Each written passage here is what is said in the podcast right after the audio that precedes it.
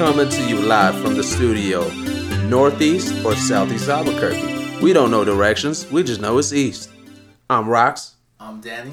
And I'm Annie. First topic of discussion tonight. Spirits. So to just give you a little bit of context um, of where we're coming from, um, Rox is a Chicano that was raised in the Christian religion, and um, I'm Native American. Danny here is Native American. Um, he is uh, specifically Navajo with some possible connections to skinwalking. We don't know. We'll find out tonight. But weren't you raised in Christian religion? yes. But also raised with the Christian religion. Boom. And then I'm from the Dominican Republic, and I was um, raised in the Yoruba religion. And so um, Voodoo, for those that don't. yeah, and I was gonna say furthermore Rocky and I are currently studying with the shaman uh, and learning the way of the shaman. So we're also um, more affiliated with um, spiritual uh, healing and spiritual work at this time. So let's talk about some spirits. Start Danny, off. Why don't you? Oh, I started off. Yeah, you go ahead. Okay, so in my culture, there's not a lot of difference between those who are alive and those who are dead. Um, we are all all have a spirit, all have a soul, and the spirits of our ancestors remain with us, and we can sometimes commute with them. Um, so uh, spirits for us can be good, can be bad, um, but um, mostly they are part of our ever, everyday life. Yeah. What about you? How do you see spirits? With my eyes. You see spirit, you see dead people. I see that. I got it. I see dead people. um, I guess as a kid, uh, how can we expand? You were touched by a ghost. I was touched by a ghost. Where did he touch you? Don't worry about it. I know ghosts. the one from uh, 4th Street, right? Yeah. No, so Is that his name, Ghost? Don't worry Was that about his street name? little ghost. I was touched by a ghost. so so co- coming back to you from the studio. Last, uh, just to catch you up, Daddy was touched by a ghost. From 4th Street. Allegedly. allegedly from Martinez Town.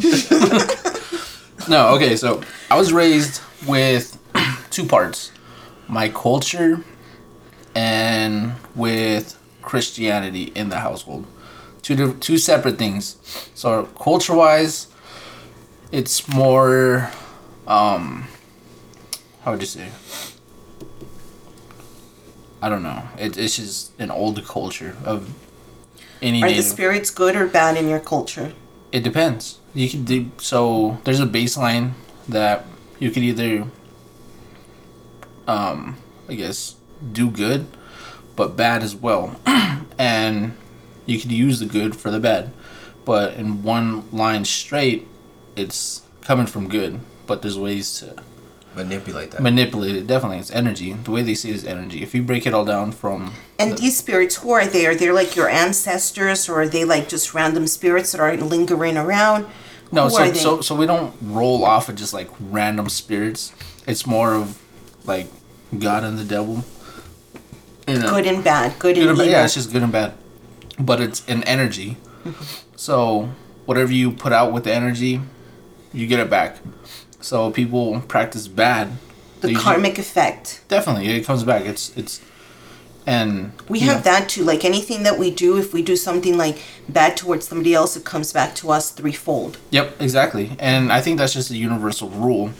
But yeah, I mean, there's people that do good and people that want to see you succeed and help you with whatever physical pain you're going through and they want to use good energy and, you know, prayers to the higher power.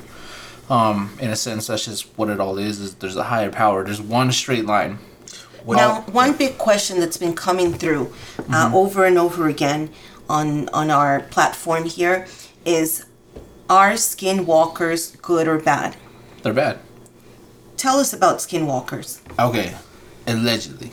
Allegedly, yeah, we don't know if it's true, but we'll- For what have you heard from these uh, stories? Okay, so I'll probably get shit from this from everybody because We don't have a I'm- a I'm- big I'm white- Specifically, this is coming from the Dene culture, correct? Yeah. Okay. So the understanding is that so to become quote unquote a skinwalker, you have to kill somebody you love. Just So- to obtain that higher power. Just to it's the way it's, the way I see it is just all energy. Mm-hmm. You're gonna use energy. But you have to like do something so bad, bad, like you have to. It makes such a big sacrifice. In other words, pretty much. like if you're gonna gain that power, you're gonna lose something, and you get to choose what is it that's so big to you that you're gonna lose. Yeah. Okay. So, and you know, it it's not for, from what I understand, it's not for money. It's just uh, for greed, but in a way for like it's not financially. It's more of a spiritual thing. What is a skinwalker? Is it like something like a shapeshifter? Just to continue, I gotta add in this. What I find interesting is the parallel I see between the obtaining of that power um, in sacrifice form compared to the Ju- Yorubian religion, aka voodoo.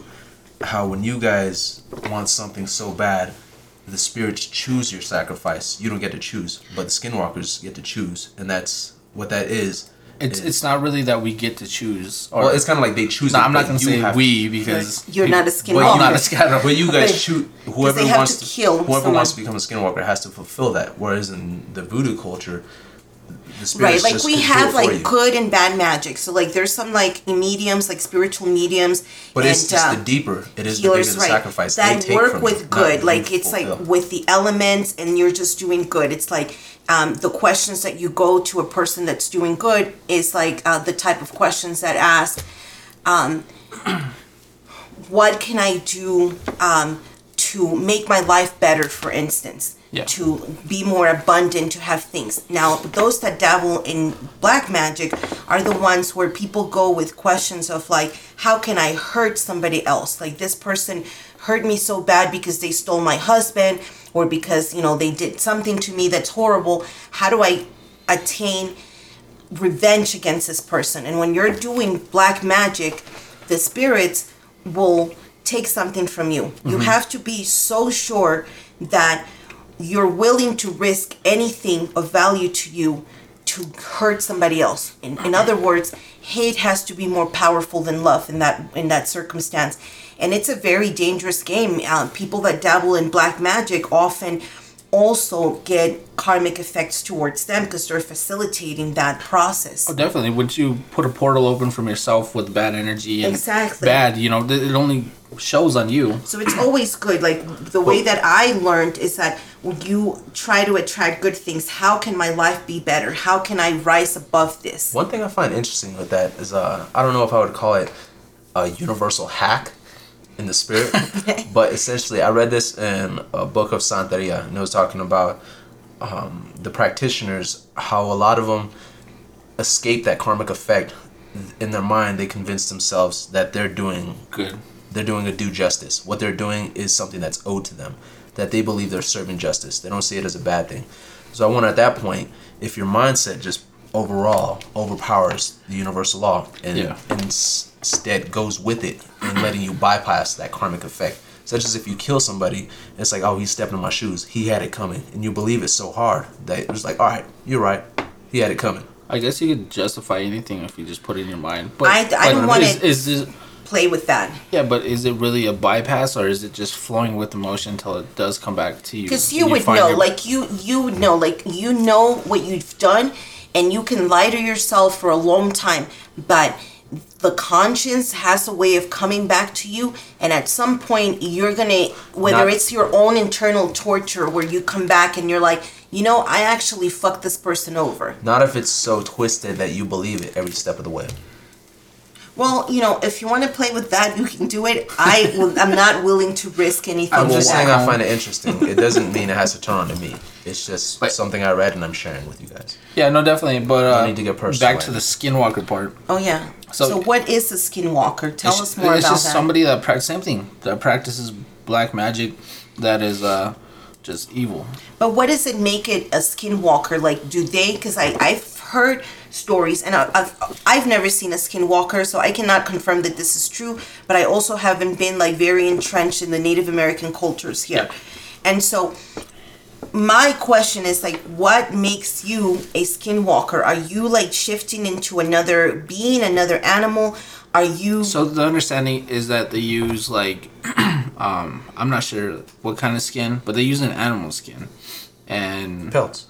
yeah, they and from there, you know, shift into what animal, what animal they want to be, and you know the hard the, the thing that in with myself is I find it hard to believe, but yet I accept it because I've seen a lot of weird shit. I that guess you cannot explain yeah, no, otherwise definitely. exactly And that that's why in my life, you know, people ask, "Are you religious?" I'll say no, but I believe that there's God, there's a higher power, and I don't believe it is in Christianity. I don't believe it is in a religion um, sort. I, I believe that uh, that there's one one power, and you can manipulate it, and it depends on what um, what you want to reap from it. If you're, you know, selfish, greedy, there's ways to get it like that, but it takes a toll on your life. You know, it's just I feel like it's a universal rule that whatever you put out will come back in every way. You know, in your appearance, your physical, your life, your it changes the person from the inside out Definitely once because they I- engage in that know, transition I, I think that uh, you know, if you believe hard enough in something, it'll happen. There is a guy, um, he's dead now, but um, an artist named Rick Bartow, Native American, and he lived up in Oregon. Um, and so he, some of his pieces are at a gallery um, on Canyon Road in Santa Fe. Yeah. And they're just amazing because he did this whole series on um, skinwalkers. And so what he did was like he saw every relationship as a kind of shapeshifter, as a Yeah. as a skinwalker, because you're walking in the skin, but as you're moving throughout the day, you're also transitioning in the person you're becoming in the future. Relationships transition, whether you start out as friends and then you become romantic partners, or you're romantic partners and at some point that relationship changes, or you're friends with somebody and then that relationship sours for some reason and that changes. And so he thought of we're always in transition. And so the way that he depicted that was like showing these like skinwalkers mid shift. So a lot of them look like part human, part animal, kind of in action. And it's like if we saw it in that way, we're all shapeshifters. We're always transitioning into something I, I could see what he was pointing at with that, but do you think that these people have found the glitch in the Matrix that you could find a way to sh- to see that, to that see that transition that right there. not even just see it, but be it to your physical being that you are on this planet? Do you think they found a way? And maybe it is through evil, and maybe evil is not evil, maybe good is not good. I think they they found that that way. You know, I There- mean, there's a lot of things we can't explain, such as, for instance, like Far East Asia. The further you get into the mountains, like I remember I seen this video on YouTube. It was in a uh, in of course I was taking. We were watching this for whatever reason, but this guy he was a healer. Yeah. and he was using more so a lot of kinetic energy to if somebody had a disease they'll be laying on his table and he would heat up their their insides and so much to the point like it showed him on video he spoke not a word of english just all chinese and he was lighting coals on fire just with his hands so i mean i think there is a way to really tap in this energy but due to our daily lives and what it's accelerating into in modern age a lot of us are lo- losing touch with that. We're losing touch with our like you know innate powers. Like uh, at some point obviously if we're we haven't destroyed earth um, long enough into the future we're gonna start maybe um, um, transforming transforming into something else. We're gonna be uh, evolving. So some of the um, uses that we have right now for you know the our even our fingers or feet they're it's going to be changing because our lifestyle is changing so much like i can see maybe like we're going to evolve to have like our fingers. eyes to be bigger you know because now we're like watching computers all the time so like our brain may become even larger with more information maybe our fingers are going to You know, be like a little different, like you know, our thumbs bigger for like texting and stuff. You know. You know what's crazy is, I think last week we were watching this show, and then I started doing like my own research after. Is that a lot of um, native people have bad eyesight, and the reason supposedly is because a lot of, I guess from like the tribes spent time in the water, so your eyes are better underwater, and your eyes were made for the water. But when you come out, it's a little bit harsh, and you know if you spend your time underwater and whatever, it probably has a different effect when you come out, and so just like got trans like placed in our DNA for it to just be forever long Right. that our eyesights are bad.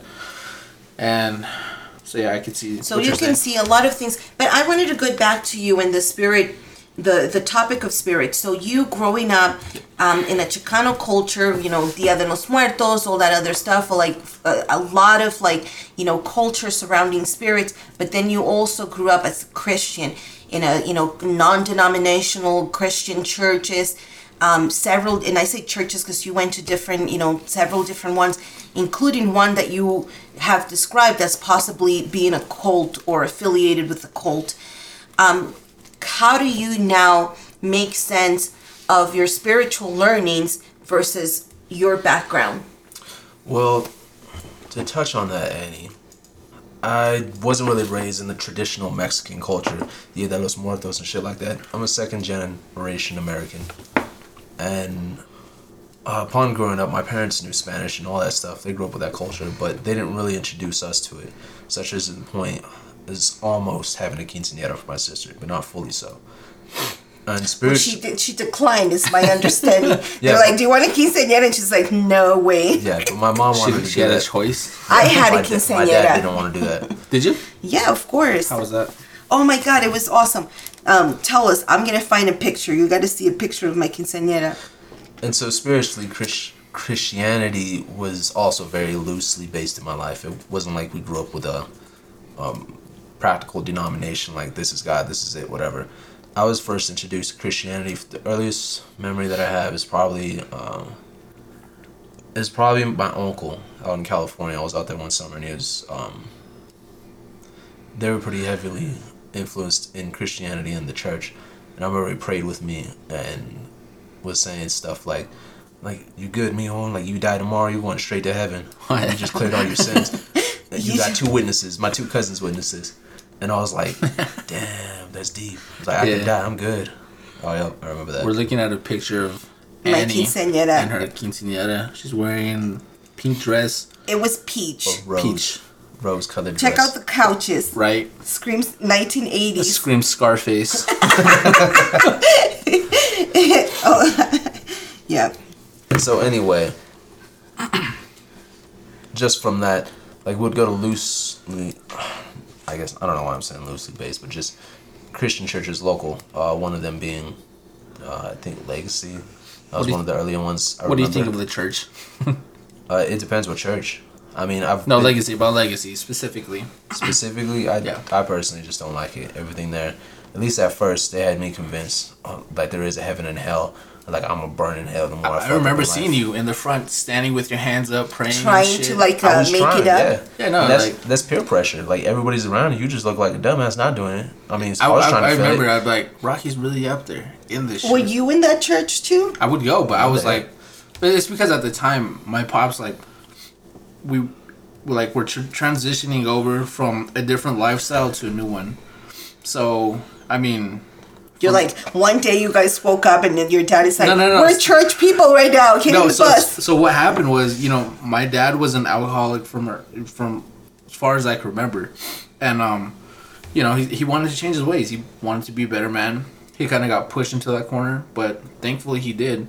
So he wanted to start doing better, and next thing you know, we're sitting in a church, and you know, we're such a supportive family for everybody that we sat there with him. Even though I was like, man. The fuck is this dude talking about? And Like- then Rocky yeah. was there front and center with his head lifted. I was, was like, like- come on, any minute, any minute now, I'm gonna fall. but around that time, also one thing that kind of tripped me out was um being about 13, 14 years old, around that age range. A lot of a lot of people that I went to school with at that time were also inviting me to church, not for the main service, but for the teenage service, which a lot of guys would go just to try to hook up with girls. And it seemed like That was everybody knew the it. that was the old Tinder for you guys. Yeah, pretty much. Let's go to church. Let's go get some shorties. and then aside from that, when it transitioned from that, they started getting a bunch of video game systems and whatnot and serving Oh, yep. pizza. And then it became like a little social club. But they didn't give a shit. Like what? What was going on? You know what I mean? Like I remember um being And- at one of the sermons and one of my friends who was he was pulled out a fucking fat sack of some dank from the shoes. Like, yeah, we're gonna get lit tonight. This shit. I just met my connect. You know what I mean? So it was like Make a sure to place of bring your. Bible. Yeah. So they were really pulling all the hollow stops. They're like, you guys can't do anything, but they wanted the teenagers to be hooked into it. I'm sure they probably noticed a lot of the stuff that was happening with you guys because I mean, it didn't seem outright that they were doing what they were doing to bring those people in, but it seemed like they didn't care about what was But you know going what's on. even funny too? At the end of the service, they'd be like, "If you have any offerings, Yeah. And, Always. like, as- You have any as- offerings, and they would be adamant about those offerings. what is an offering like? money." Your tithes, Oh. money. They're We like, your money. "This is how sh- when you go into a bigger church, when you transition, you'll be, you know, doing But your it, ten that, that's like really smart because it's like if you like hook up with somebody in church, like now you have a connection. There's two people now pressuring each other to like go because this is a good place. Look And at like money. and them give bigger. money. That's Isn't it like we need to start a church of our 10%? It's a business. It's tax free. it's also a business. I mean, look at what they're doing now during the pandemic. They're saying they're a necessity. They're they're a business. Whereas other smaller churches, they're more adamant to the fact of like everybody keep away from each other. We're trying to help stop this spread of this disease, but they're losing their money over there at that big church. So they're like, everybody needs to come on down. We don't care if you call it? die. We're uh, we're protesting peacefully. Yeah, peaceful protesting, no mask required, just come on down. So I Don't they think just- realize that a lot of the people that give them money are gonna die and then nobody's gonna give them money? They're gonna so. lose long longer term than they would gain shorter term. For So- them, it's not the it's not the end; it's the journey. Yeah. and so just for me, it felt That's what God wanted for them. That's what God wanted. And so for me, it just felt it always felt just really inauthentic, and more um, more convincing of the fact that you had to believe their story. It was one of those cases where man got a hold of the story and told it, and you believed it. How all the way does your direct connection to the spirits now uh, feel to you? It feels a lot more genuine. It feels better. because you're doing it yourself. You're you're you're you're finding it within yourself, and not someone telling you what you have to do to find it. Exactly. And that was a that was as soon as I started going to church with my pops, man, I was like, oh, this is bullshit. No offense or like anything to people that go to church. Do your thing. Like a lot, church has has saved a lot of people. You hear all the stories. There's no no one ever like. I was a millionaire, then I came here, and then I gave my life to God. So I was Well, like, I was some a people drug addict. It's I always people that are doing bad. Some people say that God is in, in, in jail, in prison, because um, everybody that goes to prison, somehow, if they turn around, they found God somewhere in there. So. What's What's interesting is um I I had just heard this the other day. I was hearing a story and uh in California how the politics play out. Like at least amongst Chicanos that go in there, you're under a, a different code and a different set of ethics. Once you enter prison, you have to click up usually with other Chicanos, Yep. known as uh, the Mexican mafia. All the way, all the way from jail. But what's interesting about it is whoever they don't mess with Jesus. Anybody who's into their Bible, they don't mess with them. And so that's their also their escape from all the politics and the big Yep. things going on. So I wonder if that's also another factor. Not just these people like, oh, I'm gonna lose my life. They get religious. You know what I mean? Who you with, homie?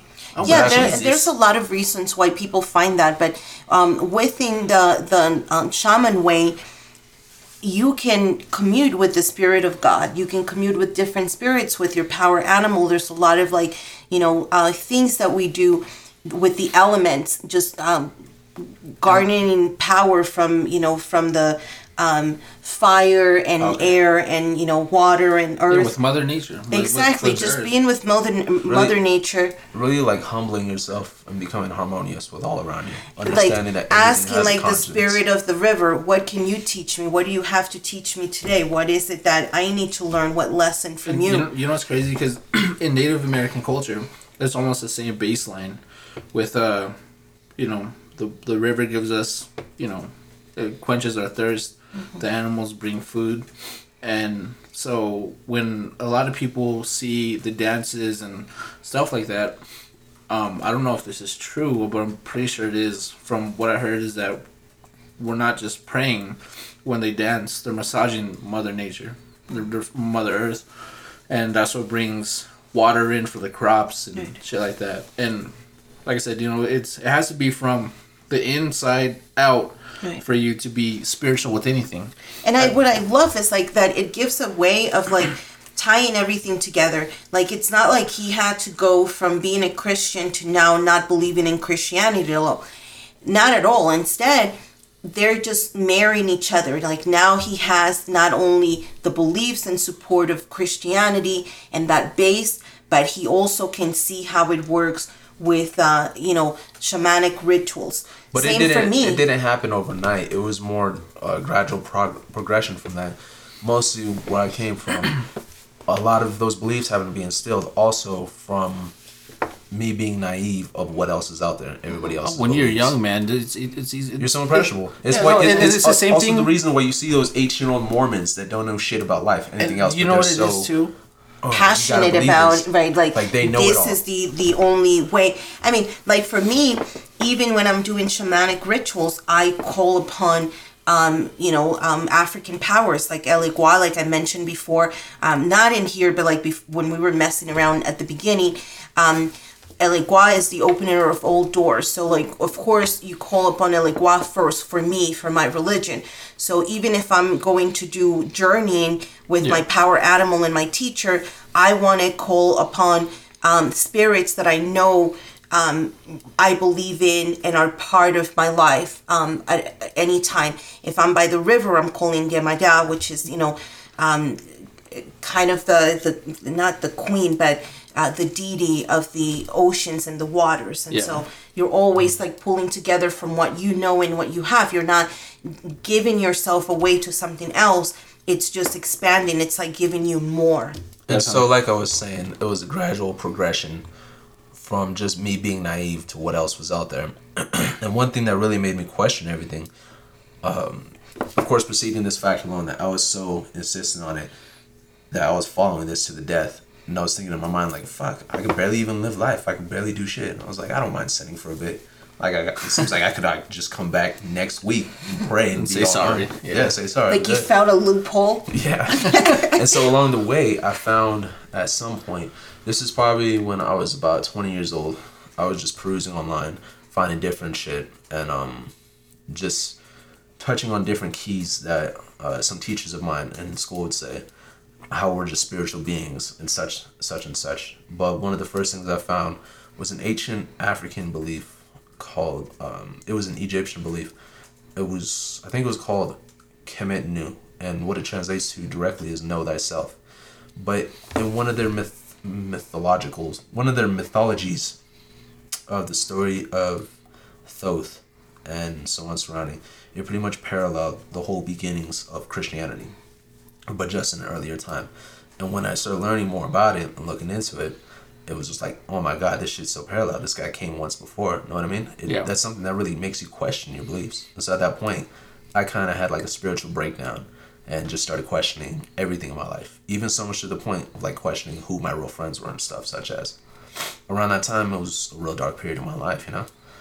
Like like I pretty much cut off a lot of my friends at that point and just went into direct isolation. It also didn't help that I lost two relatives at the time as well.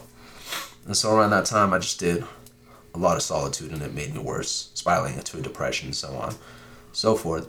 But upon coming out of it, I just started really studying other religions and just really seeing the parallels. And once I started seeing that, then it kind of became clear to me that it was all taught around. And almost like one of those things like how um like how Einstein says the sign the best sign of intelligence is being able to uh, connect the dots.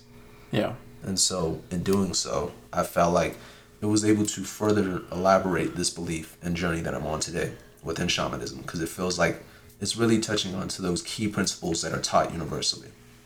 You know what uh, separated me from understanding what Christianity was? What's is when they would have their whole people say their testimonials. Oh man. Literally, everyone was either a prostitute, an addict, or something. I was like, I don't belong here. I'm neither of those. but what do they all got in common? They're they have no baseline. Is what it starts off with. Is you know when you're that far gone into life that you're depending on something to get you through the day.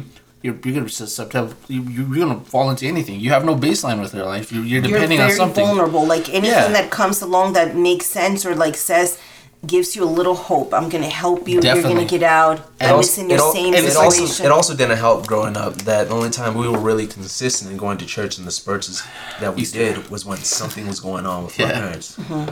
You know what I mean? My dad was going through something. We need to go to church. We need to find God. And- He's gonna help. like same thing like you, you were talking about transitions in your life like those Yeah. pivotal points where um, you are seeking something else like how do i get guidance to move in a different direction But I don't mm-hmm. think that's when you may fall prey to something like that No, definitely it is, and you know, like I said, from my from from my family, I'm glad that it came into my dad's life. It changed him completely. I'm so thankful for the man. You know what I mean? Like, mm-hmm. but it completely changed his whole outlook. And, It's- it's not a bad thing. But no, it's it's not a bad thing. Mm-hmm. But what most people don't understand that if they see what they're hearing from them spoken out instead of on the out in, mm-hmm. you can change your life tremendously. Hmm. You don't need somebody to tell you what your sins are, so you have a moral baseline in life the way I see it. I tell everybody all the time I have morals. Hmm. And you know, if once you understand where your life is going, where you want it to go, what you want out of your own life, the more you look at it, you could change your life just as a religion would, as Christianity would. you stand for something and fall for anything. well i have a question for both of you since you both have a christian background but i don't know what your answer is going to be obviously but E equals MC squared. where do you believe we come from how did we start america What do you, What do you mean by we? by Human humanity. the human race That's an interesting by question. the the beings whatever are alive here on earth how did we arrive at this you know what? I'm still trying to figure it out. I still have I my don't think anybody has that answer. I still have my skip my skeptical thoughts on evolution, but I'm not sure if I'm fully convinced we derive of a fish or a monkey. You know what I mean? Lately, I've been feeling that uh ape, the stone ape theory is pretty Yup, convincing. put you on, I'm, man. I'm actually liking that, but I can get, I'm sure that I'll find something else later on. I'm just at this point, I'm still trying to figure it out, so I don't have a definitive answer for you for that one. Me neither. I don't. I don't. I could not see. what do you guys think of aliens But one thing that is interesting to me though, that I like looking into is just creation theory within um within the book of Genesis, how the Christian Bible teaches. One thing that I find interesting, a lot of people tend to take it uh, word for word what it is, but we also can't even take it like that because it's been um, it's been translated so many times. It's like playing the game of telephone. You get Oh, yep. you get ten people in a room. You say something to the, the second person. By the time it gets back to you, it's By the Totally third different. person, it's completely. tell us about a little bit about the theories you're talking about just for those that haven't heard about them So, creation theory in Christianity, the book of Genesis, it talks about how man made earth first, then he made. man No, or no, no. god No, my bad. so where God- did man come from God, How did he make Earth? in, let me see. In the book, I believe it's uh, genesis in the book of Genesis, but the new, new translated. i knew that i don't Hold know the bible but i knew it's, that it's real specific. The new, the new translated version or the new King James version, either of those, it talks specifically how My God created God created the planets and the universe. Then God created Earth in seven days. He rested on the seventh day. Then he began to create man out of dust. From man, he created woman. He took of man's rib. Then from that point, he made a little plot of land, and he and that's when they him a Garden of sinned and like ate the apple Yeah, and he told them, "Don't come to the street. Don't eat this apple. This is the, the knowledge of apple." Then uh, Satan, the snake, came and convinced uh, Eve to eat the apple. The female? And- yeah. Then, No offense. then it began. All of sin entered the world, and then it goes on to explain they had X amount of kids, so on and so forth. But what I find interesting reading throughout the book is how how it touches on to specific specificities onto real specific things like this guy had five kids his name this that that that that this guy had this Who do that, they that, have that. kids with? with each other they had like um, So they had there was Cain- they had Cain- incest. they had Cain and Abel then they, after Cain killed Abel they had a third child that third child it doesn't even say where where Abel went or Cain apparently he went off into the land it doesn't ever say Interesting. how he met these other people or where these other people came from. Yeah. But his third kid, I think um I forget who it says he meets up with. I don't think it's his sister. Unless maybe it is, he made it with the sister. And they have X amount of kids. And those kids branched off to this generation. They had X amount of kids. No, this guy has this kid, this kid, this kid, this kid, that kid. Like seven kids, and they name them all individually. But I'm just wondering at, because at some point, just to touch on a side note, I had heard um, I'd heard that it was scholars that wrote the Bible, and they they wrote it in such a way to communicate with other scholars throughout the world. And so at that point, from that point, when I heard that, I got I started getting into numerology. I yeah. started studying like what this means, what's that means, because Yep. at that point it only made sense that there was a deeper meaning. If it's been translated so many times, and they were able to look ahead because they were scholars, they knew that it wouldn't come back the same as they had initially said it. So they wrote in such a certain way that it couldn't be lost in translation. So they were code talkers. Yeah. So what about the other theories that you were referencing? Stone ape theory. the stone ape theory? Yeah. So that one, from my understanding, it's um apes in a certain part of the Congo, I think it was, In Africa. in Africa. There was a lot of there was like a a mushroom garden around there, and apparently the apes had got into it, certain apes, and they ate the mushrooms, and they started experiencing a revelation unlike any other. I think it was The the fir- psychedelic mushrooms is what they Psychedelic indulged in. mushrooms. Yep. And I guess like the understanding is that the first human remains was found where this like shroom garden was completely um like what taking over the land. But what about you, Annie? What are some of your beliefs of not just evolution, but uh, how you were raised up in your your Rubian culture?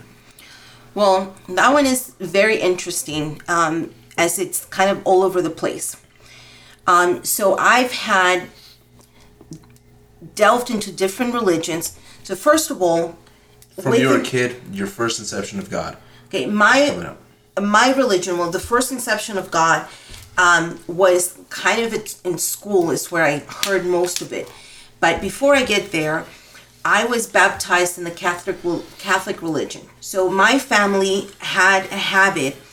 Um, I don't know that the the newer generations are doing it much anymore, or like putting much to stock into that.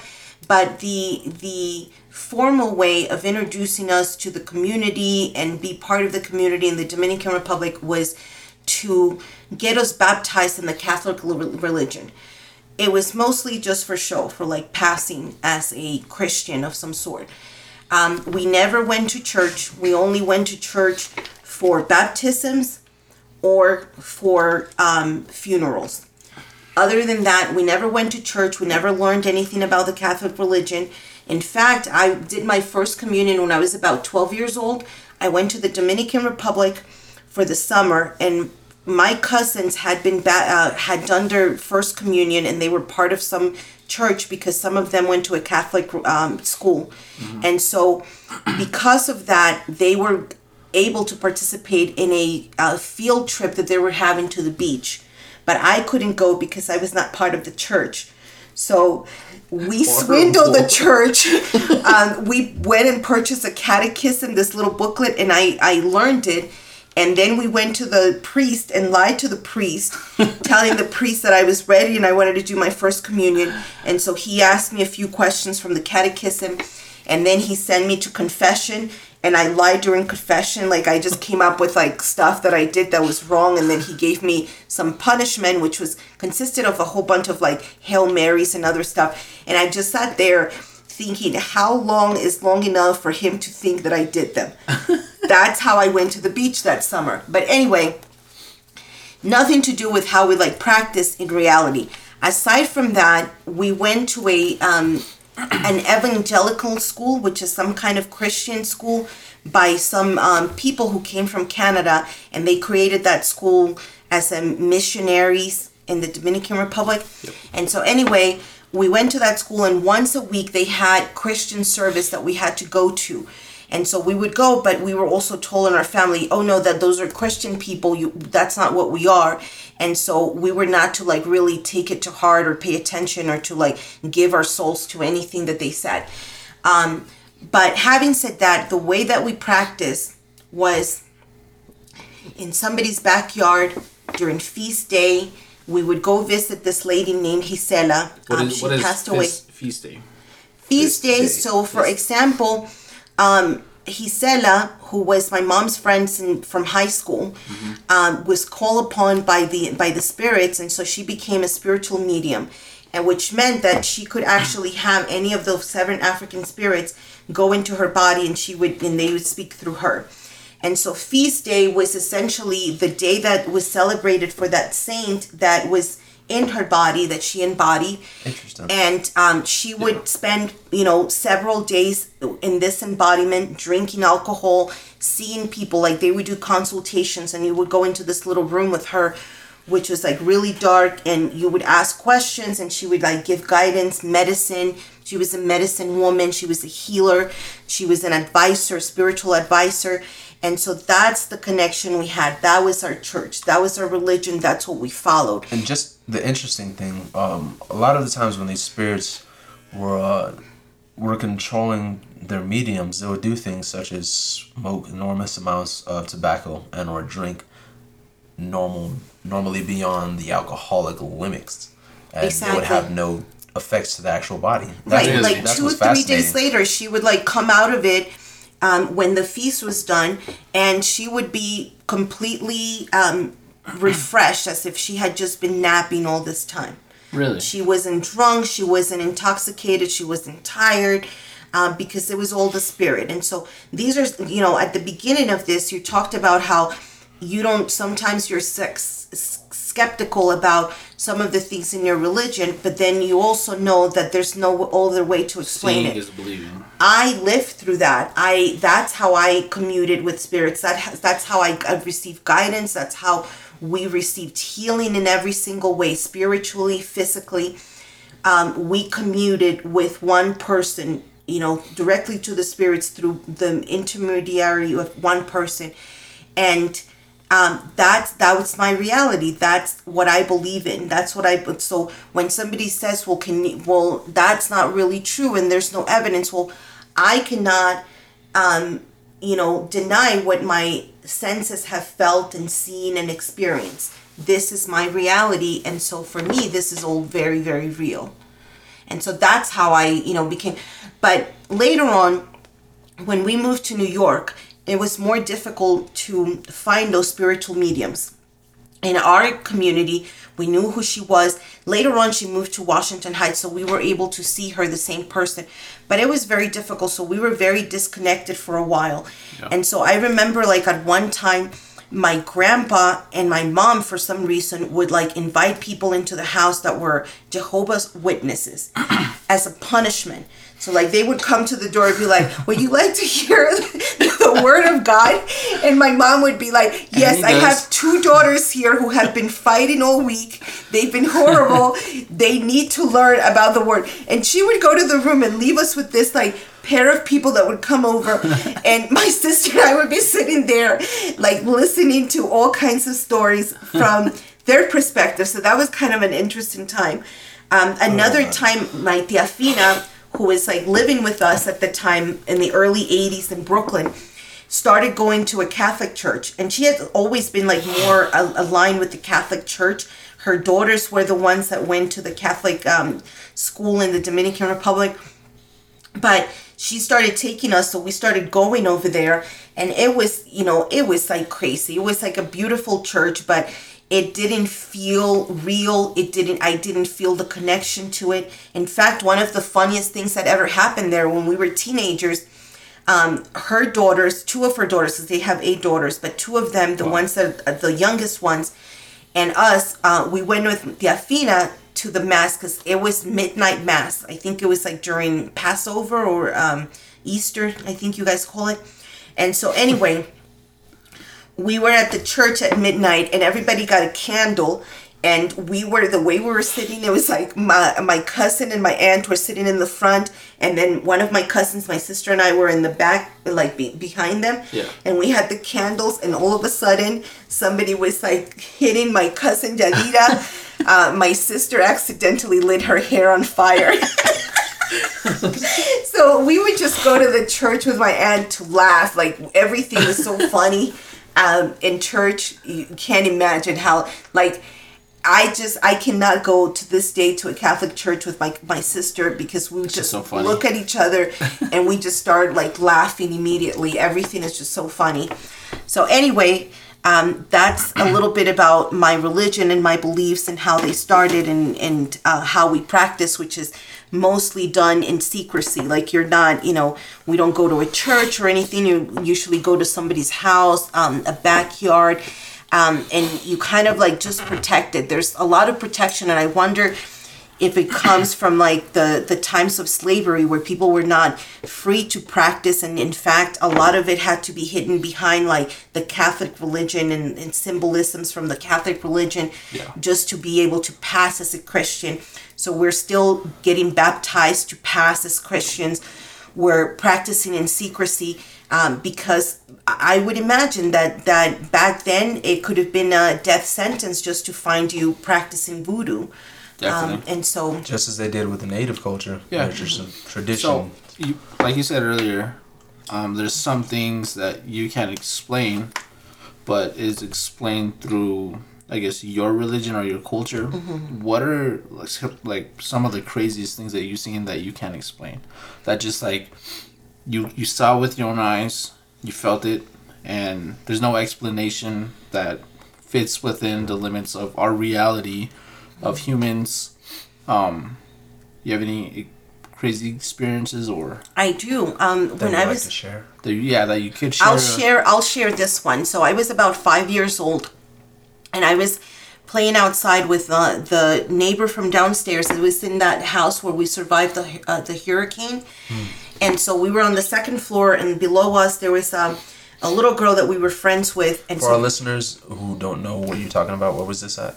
So this is in the Dominican Republic, um, in Santiago, which is the second largest city. We're not the capital, but it's a very large city, very populated, and um, we li- I, we lived in a little place called Ensanche Bolivar, which is like um, kind of if you're Brazilian, a favela. Uh, it would be uh, the ghetto, the inner city Okay. and so we lived uh, um and at that point we were very lucky we were actually renting a house and that was cinder block made out of cinder block and the ceiling was made of cinder block and that was pivotal because that year that was uh, 1979 there was a hurricane named David that destroyed the Caribbean, but specifically more so the, the Dominican Republic than any other island. And it was very slow moving. So I think that the official um, numbers that I've seen are about 2,500 people uh, died in that storm. But the unofficial numbers, because a lot of people, especially at that time, uh, didn't have birth certificates or anything. Oh, they, yeah. they were born at home.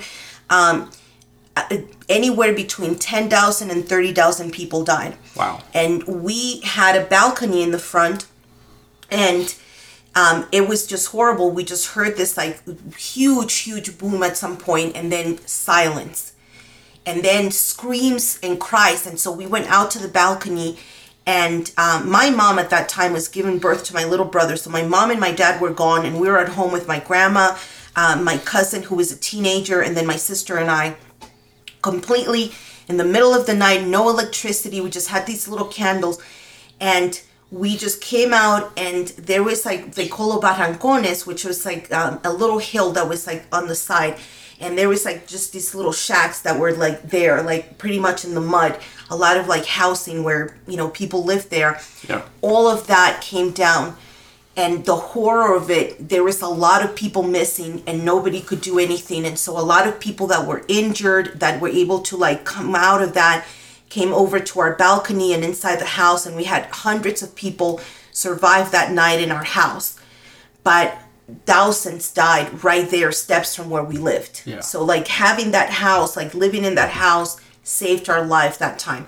But anyway that's what i was at And so I was about five years old, which was about uh, the time when this happened. We were playing and it was nighttime already. It was kind of getting dark, but before we were called in for dinner. And some girl came over running and she asked me, um, little girl, do you want a penny? And I just like looked at her and I said, I, I, I didn't, I don't know that I said anything. And she grabbed my hand and I remember pulling it back from her, but she grabbed it and she put a penny in my hand and then disappeared. And I immediately started shaking and I dropped it. And so after that, I just couldn't sleep for days. And so we went to Gisela, who is our, you know, uh, spiritual medium. And um, she said that um, there was um, the spirit that like somebody like did something like um like voodoo. like some voodoo like but no, Black voodoo magic. can be Okay, yeah. right black magic not because it can be good or bad Definitely. and that the only way for her to get rid of it was to give it to an innocent child um, and it was passed Oh, through yeah. that and so uh, she had to do a whole bunch of stuff that's the only thing that calmed me down was like the the um, ointments and the drinks that she gave me and um, since then i haven't picked up another um, you know uh, another penny anywhere. If i see a penny anywhere like it's like you know i don't touch it at all. But taking anything from anyone else um, and you know people can say that it was like maybe um, a coincidence but it, i know i experienced it. You i know it. what happened. I felt it. I you know i i saw it with my own eyes. Have you had anything like that, Rock? Nothing too in depth like that. No. No. I had another one. I was uh, I was for this one. I it was I was already a teenager and out um, in the Dominican Republic, living my best life. Um, it was awesome. Oh my God, we would go there during the summer, and my cousins and I would go dancing every single night, and it was like the funnest time ever. And we, you know, but anyway, my cousin and I, at that time, I used to eat meat. And I think that was like maybe the last year that I ate meat. But we went um, to this like little, um, I would say food truck, but it wasn't a food truck. It was like a little structure like there on the side of the street that kind of looked like a food truck. And it was um, a hot dog place, like big hot dogs, like the, the dog house kind of Oh, yeah. situation, you know. And they were delicious. And so we went and had two hot dogs, and it was like in the middle of the night after we had come back from dancing. And we were walking home, and we were like maybe a block and a, and a half away from her house. And we saw three guys coming towards us across the street. Uh huh. And when they passed a patch where it was dark, when they emerged from the darkness, Yeah. there were three dogs, not three guys anymore. Yeah. So definitely, and we have um, we call them galipotes. They're shapeshifters over there, and we held hands and started running. Like I just thought, like my skin was crawling out of me, and they started chasing us. And we like got to the house, and we got in behind the fence and closed it. Got in the house and closed the door, and then we were looking through the window, and those three dogs just circled there for hours. Really? We couldn't go to sleep. We were inside like praying. We had candles on, everything. Um, and they were just circling outside until they finally disappeared. Crazy. So yeah, You so know, a lot of stories. Yeah. One one time that uh, I was probably from the age of four to like six. I don't remember quite, but I I would uh I remember I would get a crazy fever, and I would hallucinate, like bad. Like I, I my temp would like skyrocket, and uh I would hallucinate in my grandma's room, and I would see I would see people literally like that weren't there. So I would see like spirits and like animals and just crazy shit. Like I was hallucinating, but my temperature was high. And uh I remember my grandma was telling me that um that we had to go see a medicine man too. And so they do this thing where they cover you with coal, they, they sing you prayers and takes the bad spirits away. But I remember from that point on to this point in my life, I've never ever ever gone through that again. Like where I was hallucinating and I was freaking out, I was seeing just like crazy things. But I guess that's one of my experiences. It's pretty crazy. I've never experienced anything like that, but I've always seen some random shit. Like mostly just like UFOs, Uh, You seen UFOs? through the skies out here in Albuquerque or just New Mexico, or even I'd say probably the most interesting is probably one night I was staying with some friends out and um, what's it called? What was the name of the lake where they found all those dead bodies with the killer? Down south in southern New Mexico. Oh, elephant elephant butte. Elephant Butte. We Well, they never found we the bodies. Anyways, that's what I was saying. What I was fuck? staying. I was staying at Elephant Butte, and it was overnight. It was probably like four a.m. It was just really pitch black, dark, and uh, my buddy John and I were smoking a blunt, and just staring up at the sky. As dark as it was, after a while staring at the sky, you could see how intricate the stars were, and it almost looked like an intergalactic highway. Like you would see little stars moving at a consistent speed and just crisscrossing each other, and even so to the point that at one at one point or another I seen one star floating towards the moon, and it never came out from the other side.